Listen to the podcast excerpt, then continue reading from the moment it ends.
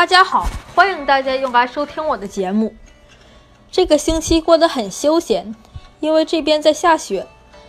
其实这几场雪如果是在多伦多算是很平常的，但是在 BC 省就算是大事儿了。学校都放假好几天了，跟空军训练也取消了。我在家里休息，感觉又过了一个圣诞节。而且下周一又赶上 Family Day，继续放假，所以下周二才能恢复上课。我闲着虽然放松，但也感觉有点无聊。连新买的遥控飞机也不小心飞到了房顶上，我现在就盼着房顶的雪早点化了，把飞机给冲下来。这周我们准备了很多材料，因为要申请去欧洲旅游的签证。昨天我们递交了材料，希望能尽快拿到签证。